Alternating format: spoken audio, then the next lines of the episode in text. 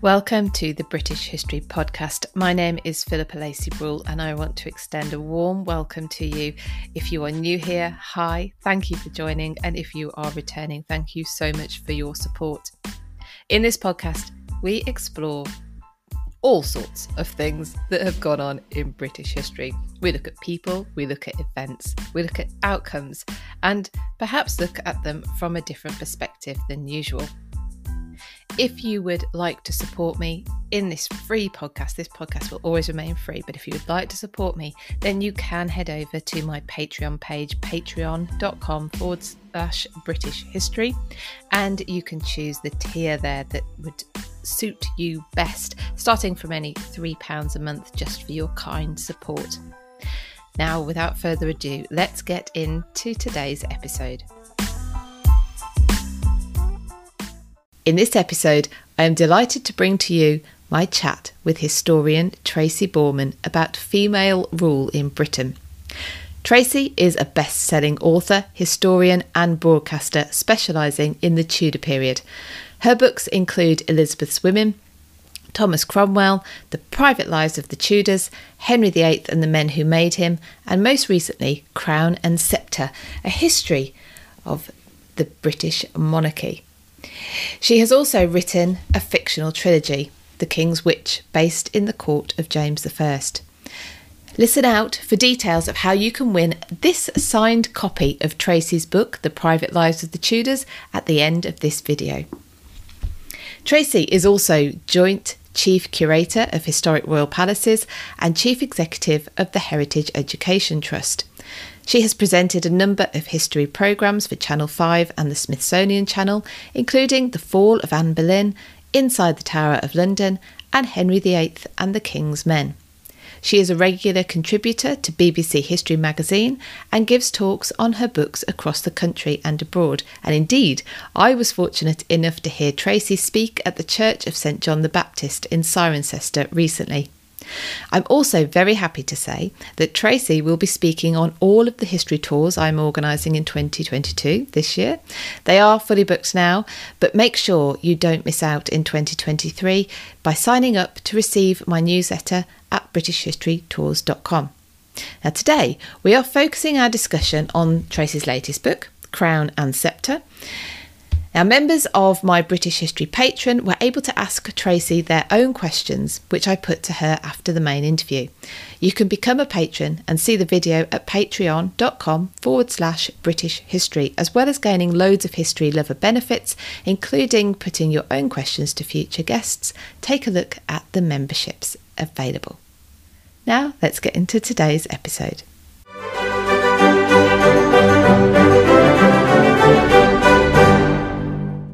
Want to welcome Tracy and say a big thank you to you for speaking to me today. Your latest book is fantastic. And although you begin in 1066, you set the scene for the Norman invasion and what follows in the period before, and which, as I listened, it became more and more clear that knowing what was in place prior to William of Normandy landing is it becomes more vital in understanding not only what happened immediately following the conquest, but those ripple effects on the monarchy ever since.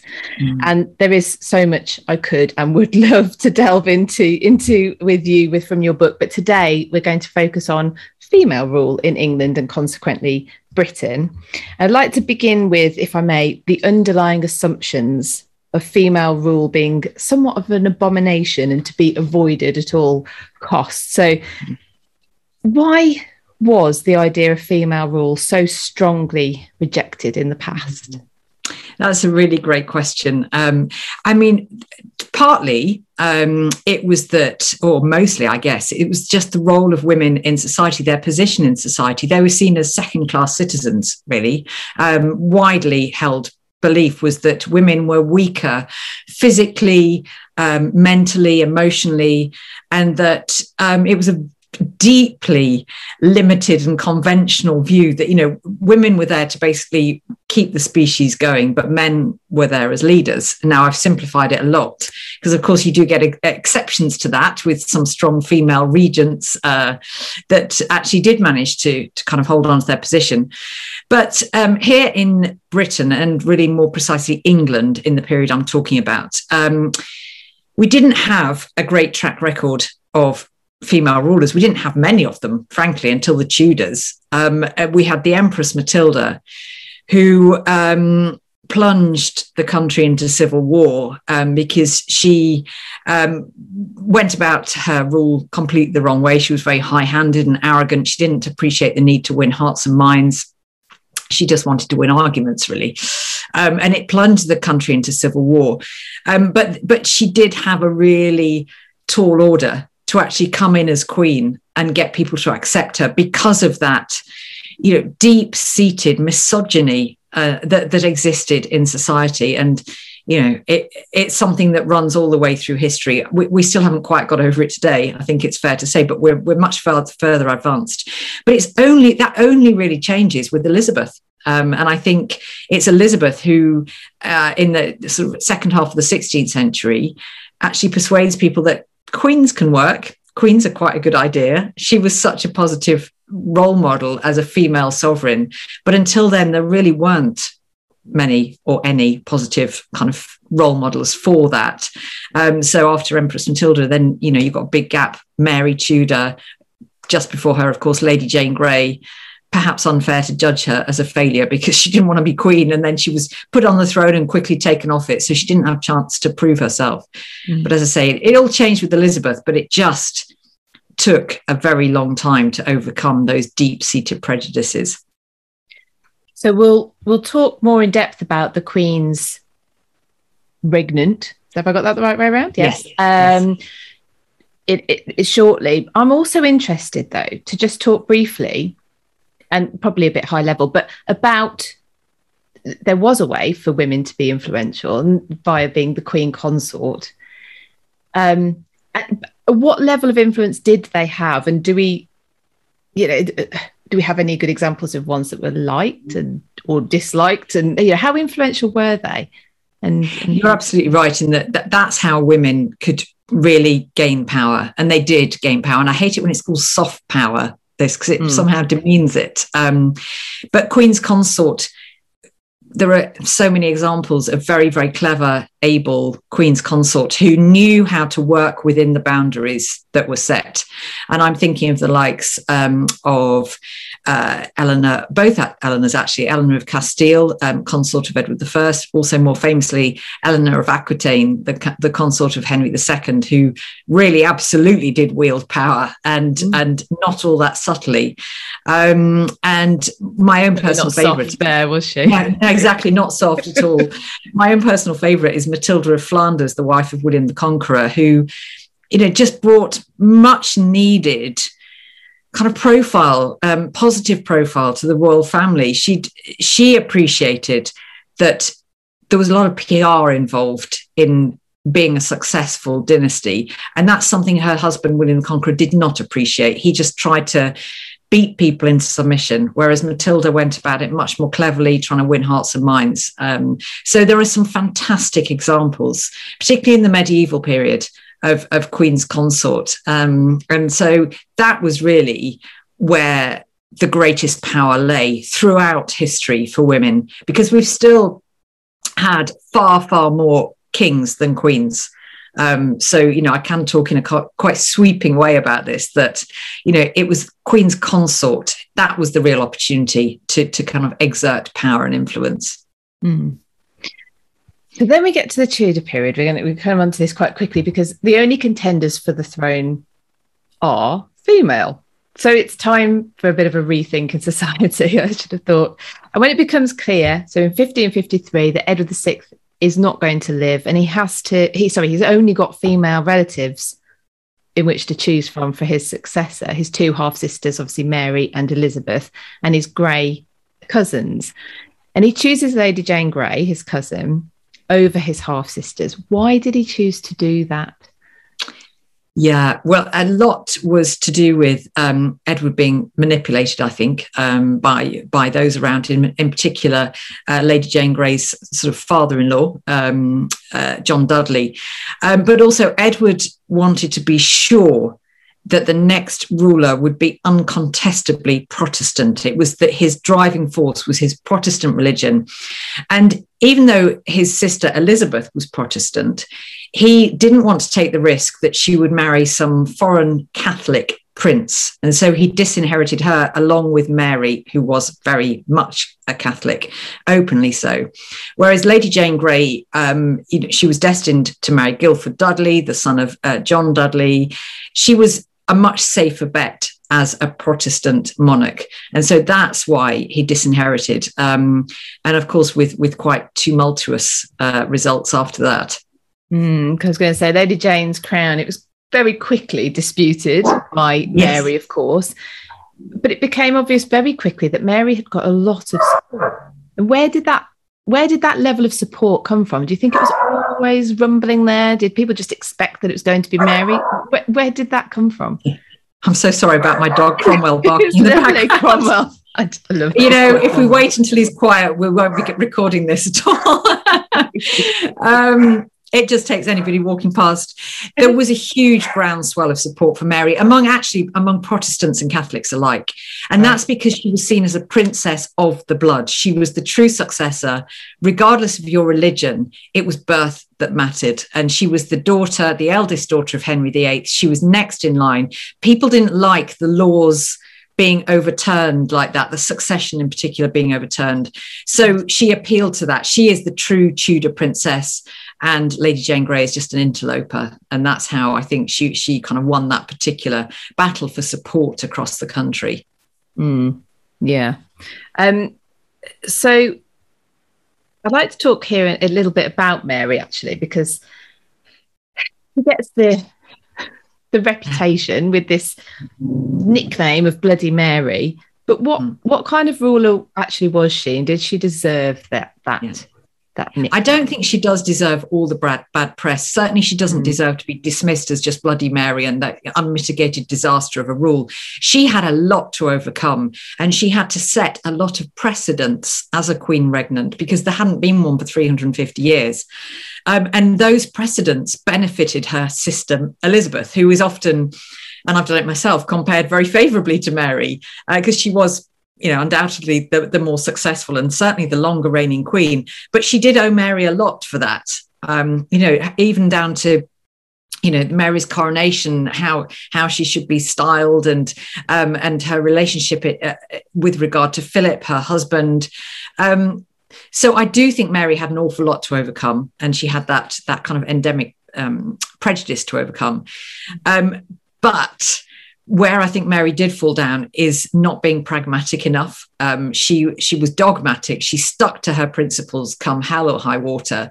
And of course, her most uh, famous of principles was that um, her desire to restore Roman Catholicism. And I think what she didn't appreciate was that need for compromise, that need for toleration. Um, and it really proved her undoing as queen. She even even some Catholics, quite a few Catholics actually, were appalled by the, the burning of, of Protestants. And it really did lose Mary that sort of goodwill of her people. And if you do that, then you've got a very hard job to stay queen. Of course, she didn't lose her throne. She died quite young and, and just after, you know, five years, we'd consider it young today mm. uh, after five years as being queen. Um, but you know, one wonders what would have happened if she'd stayed queen much longer, because there was this real groundswell of opposition rising up. I think against her, and also the fact that she married the King of Spain, and Englishmen didn't like the idea that England was just going to be a little satellite of Spain and kind of swallowed up by this great empire. Uh, so I think she perhaps could have chosen more wisely uh, as you know in a husband anyway. I find it interesting how attitudes towards female rule had to change with Mary mm. because she got married. And mm. when there when the changes brought in in order to protect England from becoming a satellite of Spain, I believe mm. there were some rules around yes the marriage. there were indeed um, quite stringent rules actually to to protect that from um, sorry to prevent that from happening. So I just lost what word I wanted then.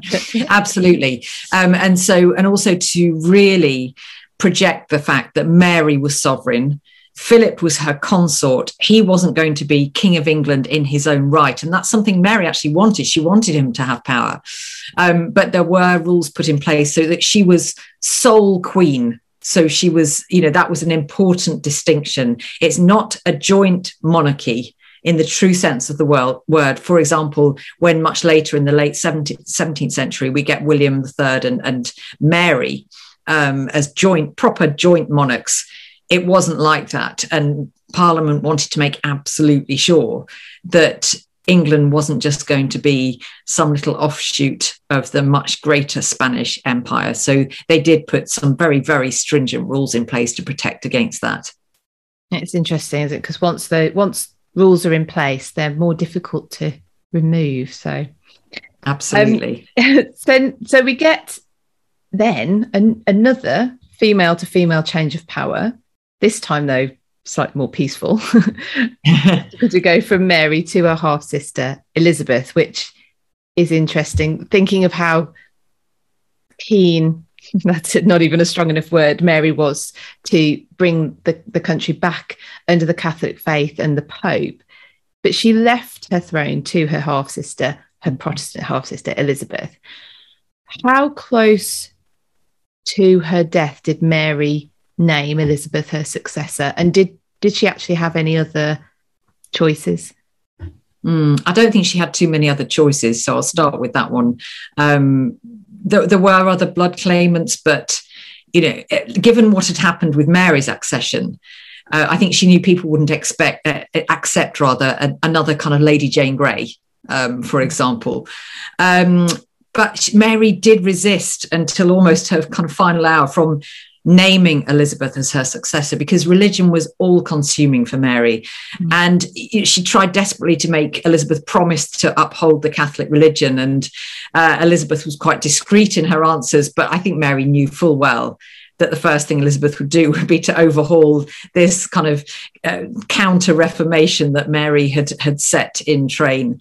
Um, so really, I think Mary knew in her heart for a long time that it was going to have to be Elizabeth. Uh, certainly, when those pregnancies turned out to be either phantom pregnancies or the result of actually a, some kind of cancer, but she just didn't want to name her. She she was almost, you know, to her last breath, just clinging on to hope of a different successor somehow. Um, and I think Elizabeth learned from that as well because she knew how people, the minute that it became obvious Mary wasn't going to have any children, how people started flocking to her.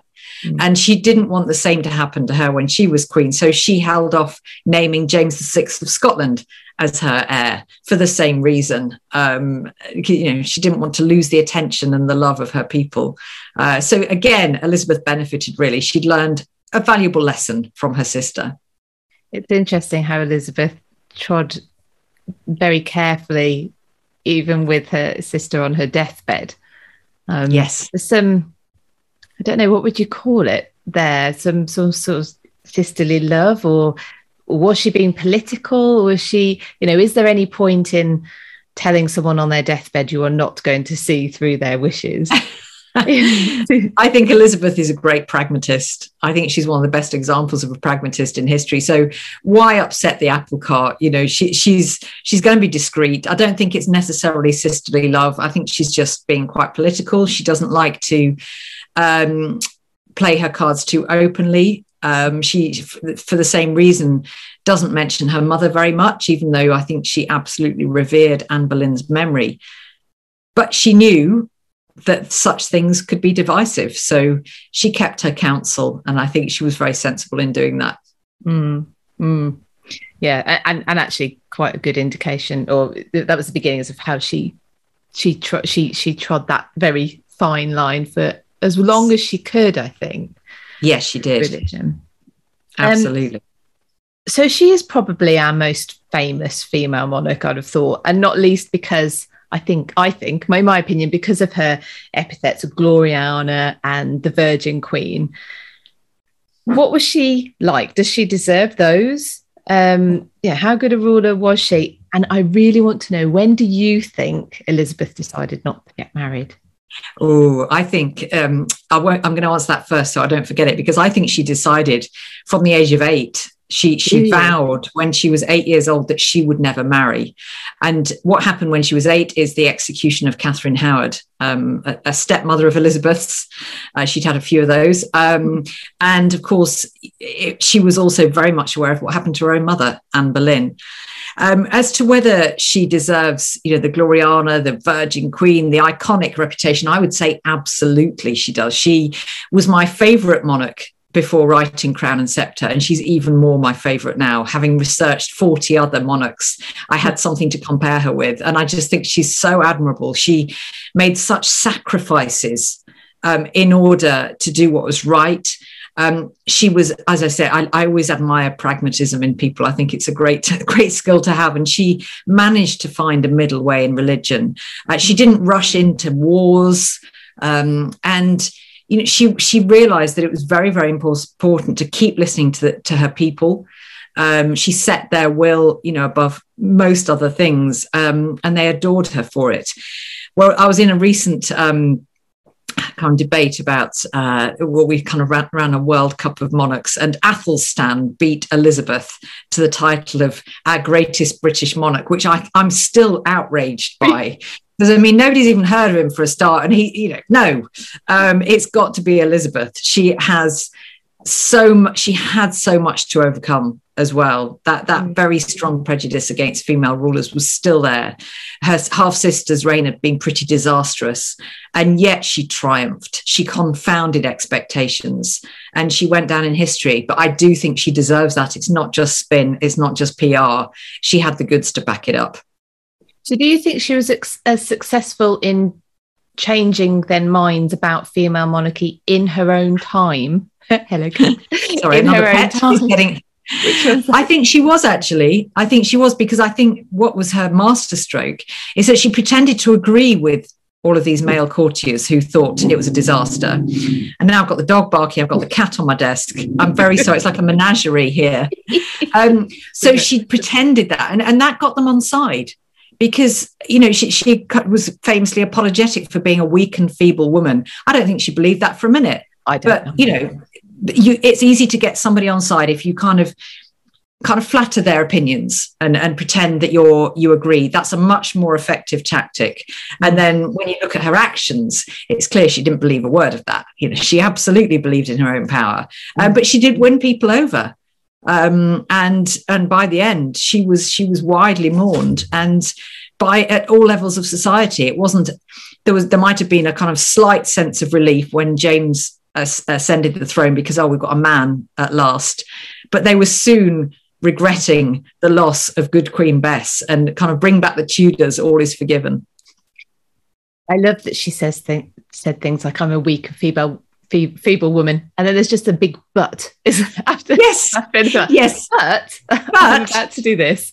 Despite that, yes, fantastic. I mean, she just had such an ear and eye for not just the theatre of court, but how, yeah, how her actions came across, winning mm. people over. I suppose it's it's Completely. really interesting to think of her learning that from her life experiences, I suppose. I mean, there's no mm. there's no coaches in Tudor England, no. I assume, as to how to you know how to control your PR.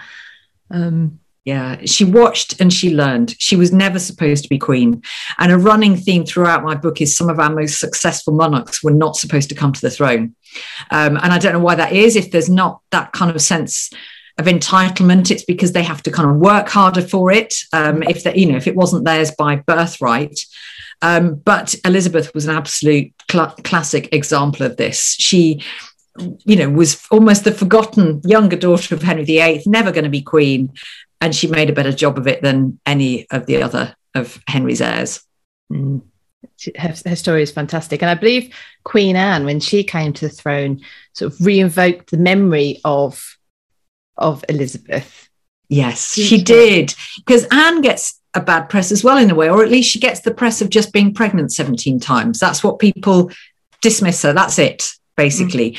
Anne was very charismatic. She she absolutely was in tune with the people, and she brought back much beloved um, royal ceremonies such as touching for the king's evil. Now, the king's evil was was the disease scrofula, and there was this big ceremony that had been around um, for centuries, where the monarch would um, sort of sit enthroned, and then a procession of their uh, subjects who were suffering from the disease would come and be touched by the king or queen. And people set a lot of store by this ceremony, and Queen Anne realised that and um, and she reinstated it. And there's a, a lovely description of Samuel Johnson um, actually receiving the royal touch and just what it meant to him as well. People didn't forget things like that, and, and so I think Anne absolutely was a chip off the old Elizabeth block in terms of being in touch with the wishes of your people.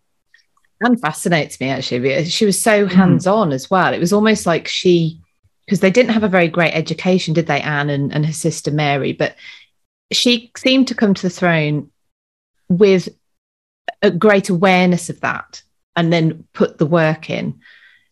Do you think that's Absolutely. fair? I think that's very fair. And I think that's very fair. She she didn't come knowing everything, um, but she came willing to work. And she, I think, attended more council meetings than any other monarch before her. She was very assiduous in her duties. Um, and yeah, she, she took it all very seriously. She didn't just like the froth and saccharine it's been called you know the pomp and the pageantry. She was actually prepared to work hard and and fulfill what was then a constitutional role because by the time of anne monarchy and the nature of monarchy had changed hugely. Mm-hmm. uh, monarchs no longer ruled they merely reigned. It was a largely symbolic role. I mean, they still had a political role, but it was much less than it had been. And Anne appreciated that. And she really did take her duties very, very seriously. So I think she's hugely to be admired. Um, and I'm pleased she's had a bit more focus in recent years, although I'm not sure the film that the favourite makes us remember her for what we should. no, I've spoken about that more recently about that film. It's it's one of my yeah. least favourites uh, for, for being yeah. called the favourite. Um, I know. so her sister Mary II had already been queen, like you mentioned earlier, as a joint monarch with mm. William III, her husband. Now she predeceased him, so we get the joint monarchy, then William, and then and then uh, Anne. But Mary didn't seem that interested in no. being queen. Is that fair? She wasn't. That's totally fair. She really didn't. She she she did this very reluctantly. Um, she she could just about cope with being a joint monarch with her husband, but when William was away, as he often was, um, campaigning on behalf of his um, native Netherlands, Mary hated taking the mantle of power. She she it was completely contrary to her nature, to her outlook. Um, and she would write these letters to William, basically begging him to come back because she didn't want to be sole queen, even though actually I think she did a better job of it than she thought. Um, but I think what Mary was very conscious of is that people disapproved of the fact that she'd basically turned against her father, James II. She'd um, you know, she'd come in, she'd taken his throne uh, with this foreign interloper, William of Orange. And I think she was very, very conscious of that. So she was always kind of professing her modesty and, and how she really didn't feel up to the up to the job. Because I think I think she was very conscious of the hostility actually, particularly amongst the, the Jacobites, those who still wanted the Stuarts, you know, the, the old Stuarts back on the throne.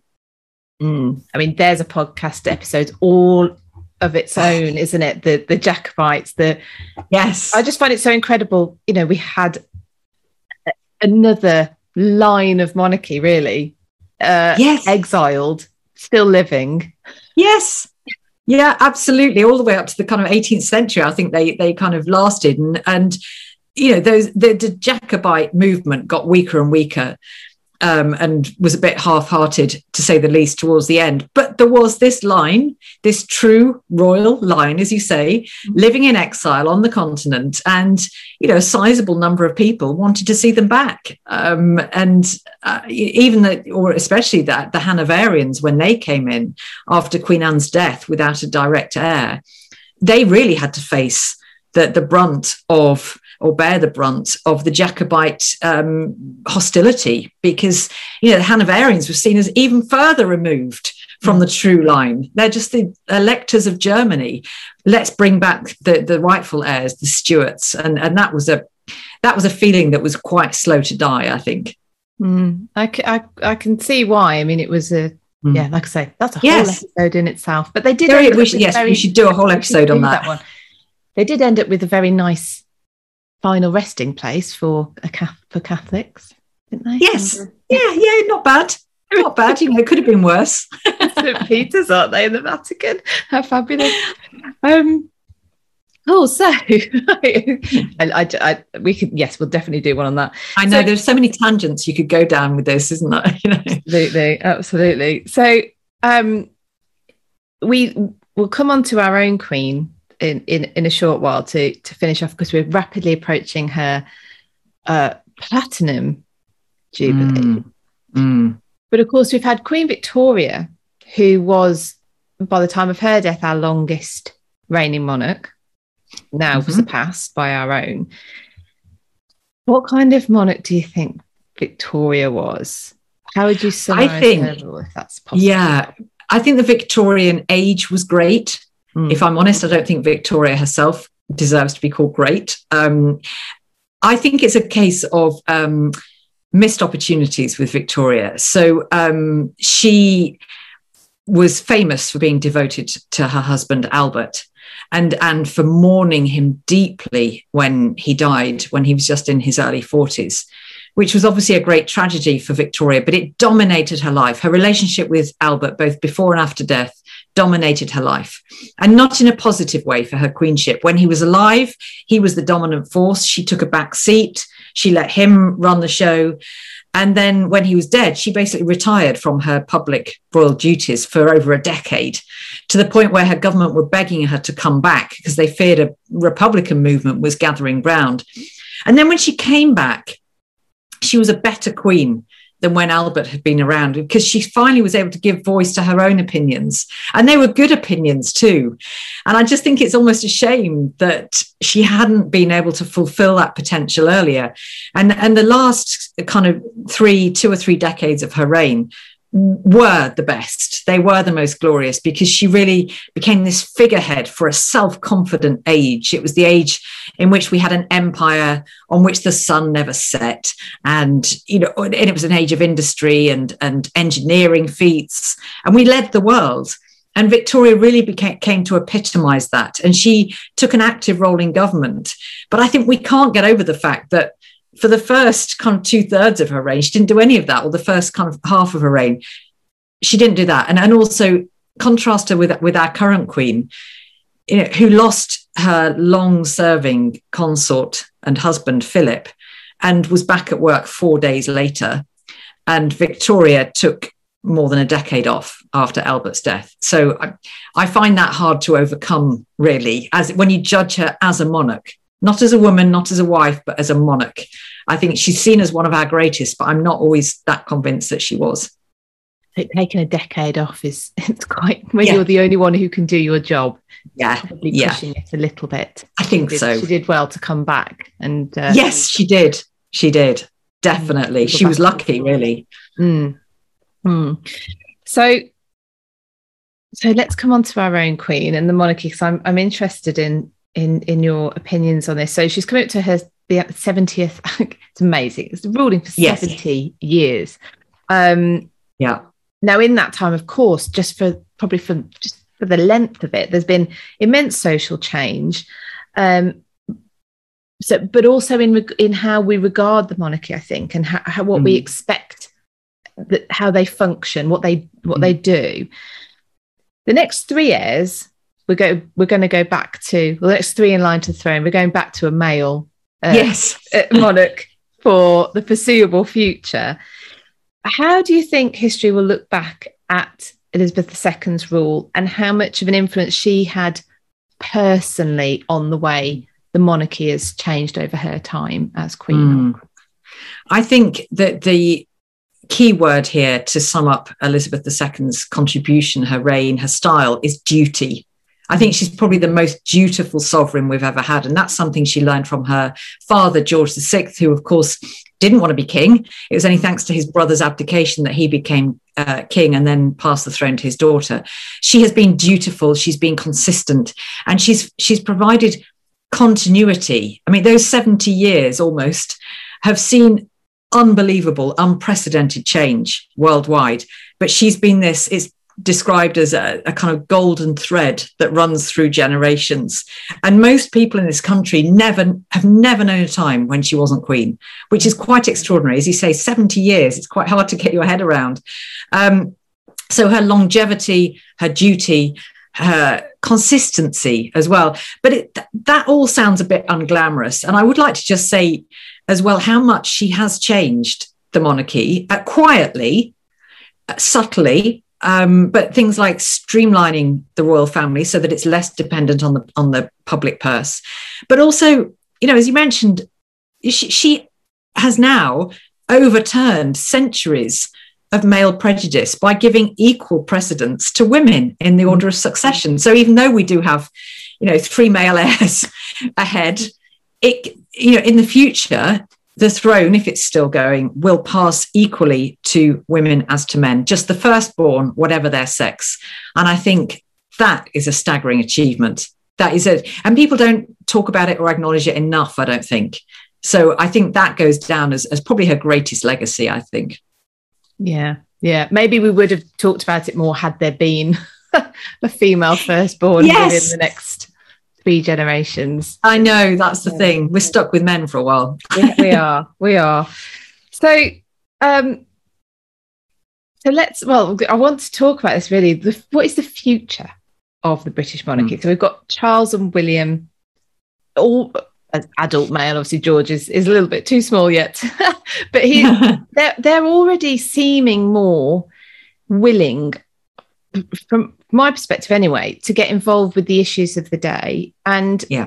some would argue they are beginning to enter with some of these into the political arena, which we know the Queen was very much, mm-hmm. she doesn't, or at least not publicly. Will we see the royal family becoming more publicly involved in the running of the country, using their influence, or do you think they will continue to be uh, ceremonial? Mm. I think the ceremonial aspect will continue um, mm. because I think it's very important to uphold that that tradition, that thread. Um, but I think you're right in that both Prince Charles and Prince William are, are not afraid to get political. Um, but I think where they can play a really valuable role is is in advocating good causes. Um, and, and the environment springs to mind. It's something that Prince Charles has has spoken about for many many years, and now I feel we're kind of finally listening to him a bit, and also his son William. But I think it, looking to the future, one of the most important roles that the monarchy can fulfill is one that really got going in the 18th century, and that's philanthropy, charity. Um, now, the Queen is patron of over 600 charities, and we know from those charities and the directors of them the difference it makes. If you have a royal patron, you know your income increases tenfold, and I think that's a really valid role um, and and people who are uh, anti-monarchy um, I, I, think they dismiss it too easily. I, I, think they have a huge role to play in that, both the championing of good, good, causes, but also the charitable role as well. So I hope that alongside, you know, the ongoing ceremony, which we all love, the pomp and the pageantry, there will be that really meaningful contribution to society. Brilliant. Yeah, Wonderful. Well, thank you so much. We're going to finish the main part of the episode now because I have some um, questions that my patrons have put forward. So we'll we'll move on to those now. But thank you for thank you for answering those questions about my pleasure about female monarchy. Thank you. Now, I promised you a competition to win this signed copy of Tracy's book, The Private Lives of the Tudors. Now, if you would like to win this signed copy of this book, then you need to like this video, subscribe to the British History channel, and answer the following question in the comments. Much to Tracy's chagrin, who beat Elizabeth I to be considered our greatest monarch in a recent discussion she was involved in? So, much to Tracy's chagrin, who beat Elizabeth I to be considered our greatest monarch in a recent discussion she was involved in.